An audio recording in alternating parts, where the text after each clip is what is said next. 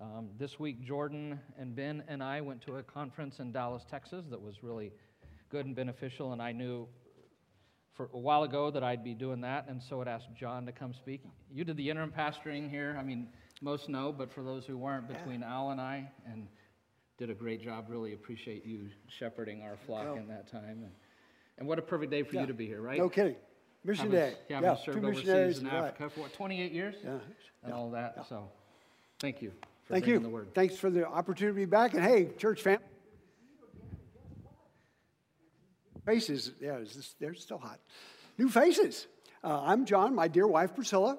Uh, we live in Topeka, and I used to work. Hey, y'all, I'm retired. I've changed. We worked overseas, and then I worked here, in based in Topeka, with all the churches, the Southern Baptist churches in Kansas and Nebraska. And I used to drive a lot. I don't now. I get to stay home. In fact, I was telling Priscilla, I think we've been on I 35 since COVID started, maybe three or four times. And I used to be on I 35 like every week. And so, a new chapter in life. And today, really special to get to come back and be with you because there's very few churches like 12th Avenue. First of all, those flags mean something. And then to get to have two folks that sense God's leadership in their lives, to be obedient, to follow Him by going to another place, learn another language, invest the good news that they've experienced in another culture. Hey, and your church celebrates that. And then, I mean, to hear that it's 12th Avenue that pushed you over the top and you guys are going with, with that kind of support, and the same with the Park Family, with how we work together. So, a church that wants to touch the nations, you're a bit unusual. But here's the other thing. Now, Garen, he didn't tell me why, but about two months ago, Garen said, Hey, Sap, could you be with us on May the 2nd? And uh, he was at a conference. But you are a church that believes the Bible. And I understood that you've started in January, but you as a church are reading the Bible through this year. And so I got the gift of being in the book of Luke, and um, I've got a message that uh, I believe Jesus wants us to hear today. But to be reading through, and I get to be in Luke, is kind of special on a mission day. Because y'all remember, Luke's a little unusual. Luke is from the Gentile part of the world.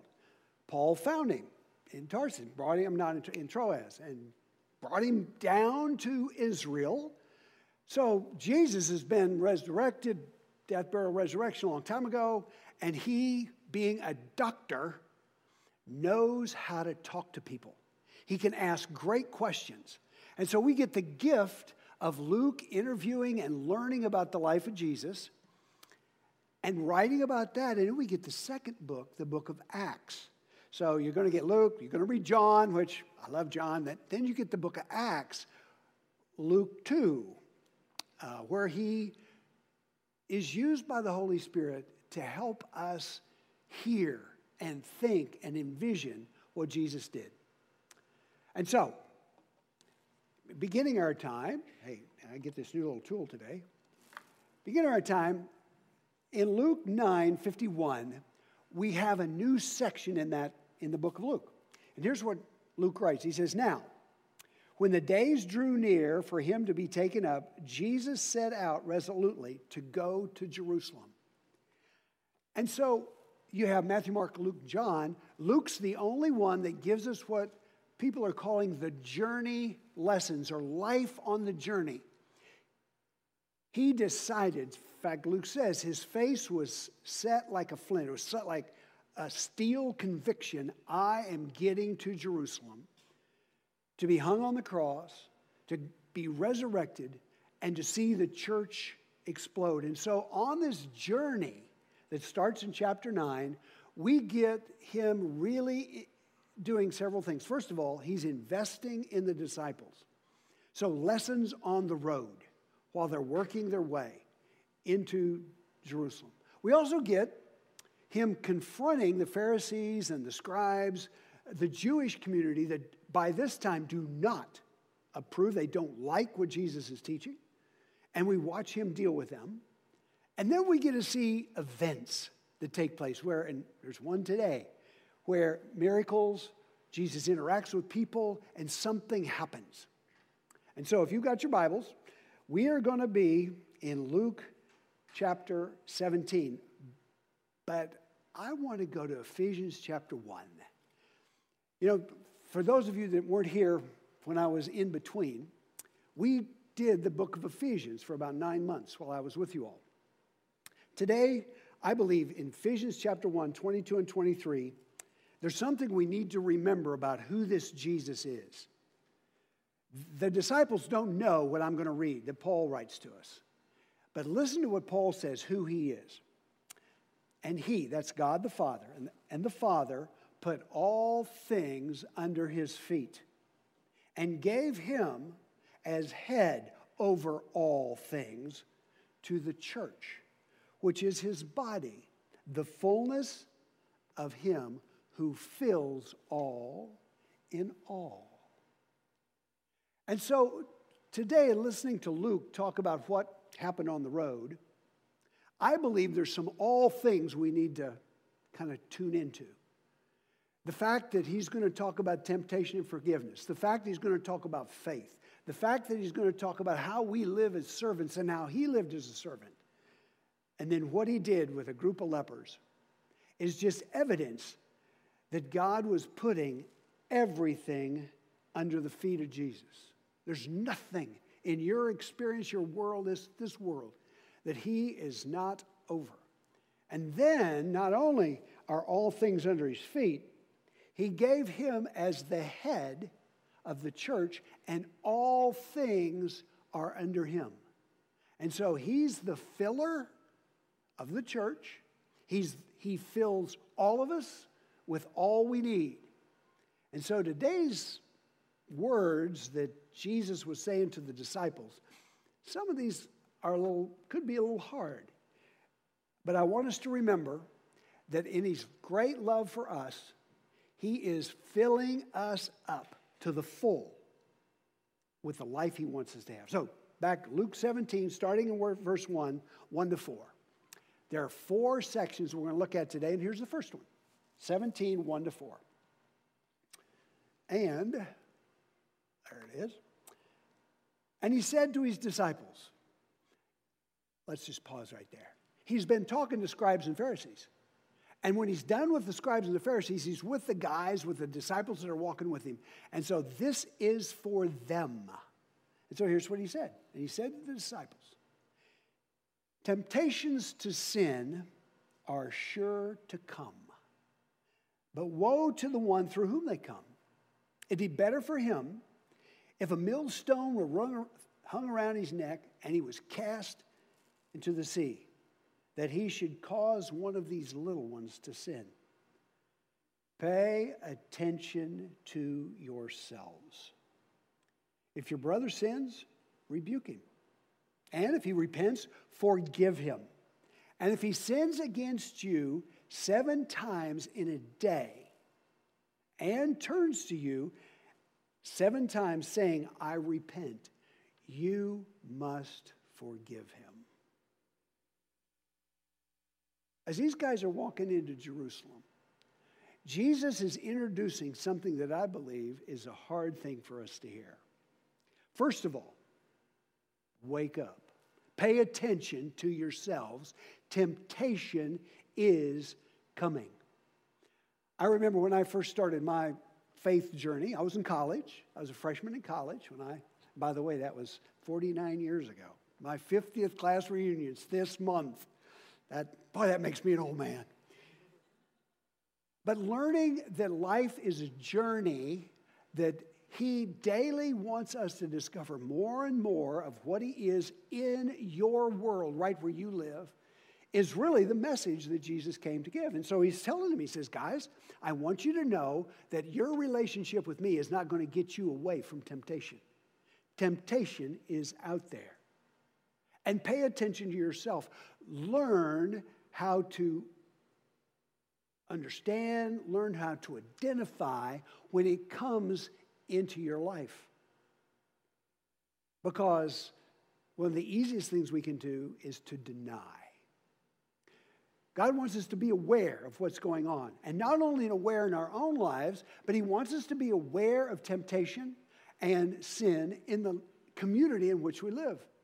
He wants us to be honest with one another. He warns them, He says, Now, any of you that you cause a weaker one, or that a, a little one, a child, or a, a new Christian, if you cause them, you entice them to sin, it'd be a whole lot better for you that you had a big old millstone that grinds wheat that millstone tongue around your neck and you thrown out in the water. It is serious stuff to be leading people into temptation. I don't want to be there, but I do want to be aware of myself. He says, pay attention to yourself. What are you doing that could cause that? But then he says, if your brother sins against you, rebuke him. Ooh. Now, I told you we lived in Africa for a long time. And for 11 years, I, we were in Nairobi, in the capital of Kenya, and I was responsible for a lot of missionaries. And one of the things that happened all the time was I mean, y'all, this happened more than I wish it would have.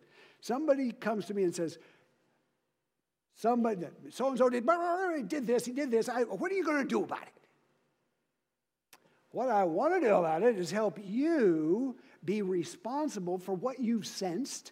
Let's be honest people and talk to your brother who's sinned against you. Maybe he misled people, maybe he lied about you, whatever, but I could, oh, I could tell you stories, but be honest with them because the one who can fix the brother of sin is not you. My job is not to try to convict people of sin. You know, I didn't tell the first service. One of the things that I'm enjoying about being retired. I've retired from my preaching job, preaching today, but I don't do this every week, and I'm not around traveling around. But on Sunday nights, I got a bunch of guys that come in my garage. And uh, we have, it's more like a locker room than a Bible study, but they're policemen, firemen, a couple of Marines. It's guys that uh, COVID has, they've just left the church. They're mad. They were mad. They're kind of growing over it now. But as we get together in that room, in the garage, and tonight maybe on the porch, and listen to what God's word has to say with us, to say to us. I get to watch the Holy Spirit speak to hearts because that's what he does. He convicts me. He convicts you of sin. That's his work in your life. And so when a brother sins against you, it's not your job to convince him of sin, but it is your job to be honest. And that's where it takes courage and so that's the first part being honest with your brother. We live in a community where we trust God's presence over this church enough that with integrity we can talk to each other. But here comes the second part.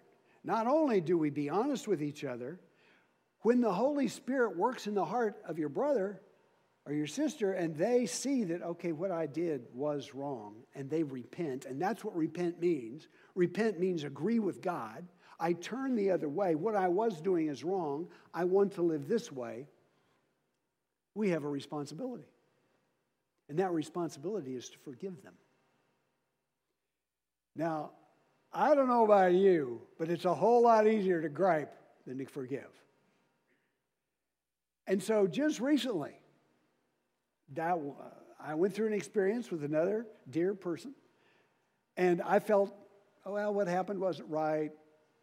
And then we talked about it. I talked to the person, and you know what happened? The person said, You're right. I was wrong. Will you forgive me? When they said those words, you know what I had to do? I had to forgive the person. And what I did was I kept hold of it. I kept saying, well, but you said, but you did this. But they had been obedient to Scripture, had been honest with themselves and with me, and agreed that what had been done was wrong. And my responsibility was to forgive right then. See that, yes, what, happened was not right, but guess what? The Holy Spirit's at work here. That person sees what's right, and let's walk life together. And some say forget, forgive, and forget. Yes, we know God says He forgives and forgets. Sometimes it's hard to forget, but you know what? Keep remembering that the Holy Spirit was at work in their life and now in my life, where I can say, Thank you, Lord. We want to grow together in this and keep the fellowship that we're supposed to have as the body of Christ. Now, that's a nice little lesson for Jesus to be saying out on the road with the guys who are walking with him towards Jerusalem. But the next one, look what their response is. The apostles said to Jesus, They said, Lord, increase our faith. What you're talking about is hard. Seven times in one day? Are you kidding? If the person confesses and said they repent, what they did was wrong, and then they do it again and then they repent, and I've got to trust your Holy Spirit to be at work seven times in one day, increase my faith. Watch what Jesus says. He says, if you had faith, like a grain of mustard seed, one of the little ones, you could say to a mulberry tree, Be uprooted and planted in the sea, and it would obey you. Now, isn't that a strange answer? But here's what I think Jesus is saying it's not the size of your faith. You can have a little tiny bit of faith. If, now, faith is believing that God will do what he says. So, do you believe that the Holy Spirit can convict of sin? Could you believe that the Holy Spirit can change your heart where you do forgive and we can live together in a relationship that reflects Christ in both of us or in the community. It just takes a little bit of faith to do that. And the miracle that can happen is the tree gets uprooted and grows in a different place. I mean, miracles happen around here because people are obedient to what he says, how he leads us. And so, faith for the journey, he wants us to know, is a gift from him. And to grow that faith is what he's trying to help these disciples and apostles figure out as they're headed to Jerusalem. And so the third. This one, for me, is kind of the hard section. So let's hear what Jesus has to say. After he talks about for, forgiveness and, re, and rebuke, as he talks about the faith that we have, that little bit that he can change life, here he goes on to say Will any one of you who's got a servant plowing or keeping sheep say to him when he's come in from the field, Come at once and recline at the table? No. Will he not rather say to him, Prepare supper for me and dress properly and serve me while I eat and drink? And afterwards, you will eat and drink.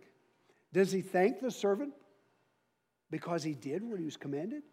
So you also, when you've done all that you were commanded, say, We're unworthy servants. We've only done what is our duty. You know, this little passage, for me, it's got a, bit of a bite in it. Because, I mean, we want to be nice people. I've got a servant. The guy's working out there. He's worked with cows all day. Priscilla, did I leave my handkerchief? Oh, I found it. I found it. You know, a servant that's been working all day and then he comes in at his job, this guy was expected to take care of the cattle and come home and fix supper and serve him. Seems to be a bit unusual until I realize there's some things about servanthood we can't forget. And so, let's look at this passage. First of all, notice what he says. He says, Will any one of you What's your concept of servanthood? You know, he's, he's appealing to them. He's not saying, now this is the definition of servanthood. He takes it to them and he says, now wouldn't you guys, I mean, you all know servant, you guys are fishermen, you guys got people work for you. Wouldn't you expect them to do what they're supposed to do? And by the way, if you forgave somebody, you know, you don't wear your I, I forgave badge. It was just what you were supposed to do because you've already been forgiven yourself. So he says, would any of you? And then he tells that story to get them to think about it. But, you know, they're on the road, and let's remember what Jesus said in Mark 10 45. Listen up. Jesus is talking to them, and he says, For even the Son of Man did not come to be served, but he came to serve and to give his life as a ransom for many. And so Jesus says, Listen, I'm one of the servants. I'm just like you. And my Father, who's the loving one sitting on the chair? It's my Father. And my Father, they don't know this on the road, but my Father's given me a job to do. And that job is going to be I'm going to be taken, I'm going to be accused falsely, I'm going to be beaten, I'm going to be hung on a cross, and I'm going to die. That's what the Father has called me to do. And so he joins us as being a servant. And then he invites us to, to be with him. And so Mark 10 45, helping us understand that. And then he's going to talk on it one more time. That's why I love the chronology of the life of Jesus. We get that in the gospel. So he's on the road coming to Jerusalem. In John chapter 15, we get Jesus in Jerusalem. And here's what he says No longer do I call you servants, for a servant doesn't know what, is his ma- what his master is doing, but I have called you friends. For all that I've heard from my Father, I've made known to you. You didn't choose me, but I chose you. And I've appointed you that you should go and bear fruit, and that your fruit should abide. And so, sitting in that upper room where Jesus, I mean, it's, this, it's only hours away from when he says these words. He's going to be taken, he's going to be beaten, he's going to be tried, he's headed to the cross. And he looks at all of them and he says, Hey, guess what? No longer am I calling you servants. I'm inviting you to join me. We're friends. Because I will tell you, the Father doesn't want to keep you in, in suspense. He, he will tell all of us. He told me, I'm telling you everything that He wants to establish a relationship with broken humanity with Him. And so, no longer is Jesus over here, Jesus is right here and invites us with Him in what He's up to. I just, I just love it. I love the way that God introduces truth to us and then reintroduces it, strengthens us, helping us to understand in this lifelong process of becoming a disciple. And we get a snapshot of it right here on the road, where he, he talks to him about being a servant. Not only does Luke give us three acts or three events, or teachings, you know, he started with temptation, forgiveness, rebuke. He follows up with faith. How much faith do we need? Then he talks about this whole issue of servanthood. And then we get an event. Kind of the impact of what he's talking about. So here's the story. On this road, on the way to Jerusalem, he was passing along between Samaria and Galilee, right there at the border area. And he was met by 10 lepers who kept their distance, but they cried out to him. And they said, Jesus, Master, have mercy on us. And Jesus from a distance said, Go. Go show yourself to the priest. And as they went, they were healed. Then one of them, when he saw that he was healed, he turned back and came to Jesus and with a loud cry, cried out to him thanking him for what he had done, and fell face forward on the ground, thanking Jesus for what had happened to him.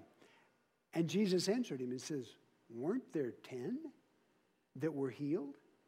And there's only one that's come back to praise me? And this one is a foreigner? And he looked down the man to the Samaritan. He says, Get up, rise, go on your way, because your faith has made you whole. That's the end of the story. So, what's Jesus experiencing? I, I don't think this was set up. I think this happened on the road in these 10 lepers. And by the way, don't miss the fact this is in border country. You got Jewish people and you got Samaritans. Those are enemies, they don't get along. But the, the lepers have got one thing in common it's called leprosy. And they can't hang around town. They can't go into town. They can't be with the family. They are outcasts. They're the bottom of the chain. And these 10 guys come up at a distance and they cry out to Jesus. I just love it. He, he didn't touch them. He does other places, by the way. I love the places where he touches them because everybody thinks the leprosy is going to go from the leper into you. But the truth is, life goes from Jesus into the leper. That only happens with him. And so now he just had to say it go show yourself to the priests. And as they're walking along, their hands start changing. I've seen leprosy. Leprosy's not pretty, it's in Africa. I mean, you lose your fingers, and your skin's white. It's, it's, it's bad. And as they're walking along, I mean, hands are coming back together. And all of a sudden, it's, we're talking a party. And they start saying, Good night. I'm going to be okay. Man, I deserve this. I've been waiting for all this time for something good to happen to me. It's my turn. I'm going to go home. I'm... And nine of them get caught up in that. But one of them, as he sees what's happening, realizes where the power is at. And what's he do? He goes back to Jesus. He falls down in front of him and he thanks him. He says, Thank you, thank you for what you've done to my life. And Jesus asked the question Well, how many of them got healed? Church family, I hate to say it, but I think the majority is the nine to one. But I don't want to be the nine. I want to be aware of what he's doing. And so these disciples, as they're walking along, I think it's going to soak in. Jesus wants us to be a forgiving people. If you want to be in his kingdom, you want to walk with him. Part of walking with him is going to be a servant. You're going to give your life to other people. You're going to forgive other people when the Holy Spirit works in the offender's life and works in your life. And guess where all that comes from? It comes from him. And so I want to be just like the one and every time I see God's work, I want to come and I want to say thank you. Because He's the one on the road with us, changing our lives. What I love about church family is guess what? This is one complex little community. In this room today, I know that I know there are people that have been deeply hurt. And if you've been abused, I am not telling you to go back into an abusive situation, but I am telling you to be honest and confront an abuser and say, What you're doing to me is wrong. And then let the Holy Spirit work. And the Holy Spirit convicts, and we don't have just talk, we have real life change, then we forgive. He's, he's growing our faith. That little bit of faith we get started. Faith comes by hearing and hearing the Word of God. And I tell you, I want to invite you all to just keep this book going into this so that our faith will grow day by day by day. And then accepting the fact that He's called us to serve others, just like He served you and He served me. And so, in closing, I have three thoughts of application. App- application for our gratefulness. First of all, let's be grateful for the Spirit's presence in our lives. When we see him convict me, and you all, by the way, I told you a story about someone who offended me because I had to get convicted that I had to receive their repentance. I was convicted because I was hanging on. I wanted to hang on to that offense. And so, as the Holy Spirit works in my life and calms that down and says, John, receive the gift that I want to give you. I want to be grateful for his place. I want to be grateful for the community Right now with COVID, who knows? Y'all, I told you about my garage guys. The guys in the garage are, were there because they're mad. Church got taken away from them. A couple of them are, are in AA. They said, We got to meet together face to face every week. And why'd you take church away from us? Well, guess what? It's not taken away now. Where are you at today? Sad thing is, they're not going to church. The only church they got Sunday night in the garage, most of them. And so, what God wants to do is grow us. And so, realizing the work of the Holy Spirit, convincing us of conviction of sin in my own life, of conviction of righteousness, and how to live a life that He wants to live through us. Secondly, let's be grateful for our faith. Faith comes by hearing, and hearing this word. And thank you, thank you for you taking this word, not this one, but the originals, and getting it into the language of people so that their faith can grow. God's working in that place. And finally, being grateful for a loving and focused Father, a loving and focused Lord and Master. And He's a servant and invites us to join him in serving others. I want to ask you to stand. Church family, it's, it's been, I think, two years and five months since I got to be here with you. It's been really good to get to come and see what 12th Avenue is up to. I want to close with a word of prayer and then just have a closing thought. So let's pray together. Our Father in heaven, we thank you that your deep love for us, you've given us your word. And Father, as we hear what Jesus was up to on this road to the cross, Father, help us be learners. We th- I thank you that we learn because of your Spirit. We don't learn because we, we can produce it. Father, we want to be receivers. We want your Spirit to speak to our hearts, and we want to listen to you. We want to have ears to hear. And I, we thank you for the way that you communicate that. And Father, we thank you for the invitation to join you in getting the good news of what your Son did and what he is doing today to every tribe, every tongue, our neighborhoods, and our families. And Father, we want you to know we're grateful for that invitation. And Father, we thank you that you love us, you speak to us, you change us for your name's sake. And it's in your Son's name we pray. Amen. And so, church family, because of what he's done for us, because of the fact we have the Holy Spirit that both convicts and convinces, I want to ask you today to go and be the church. Have a good Sunday.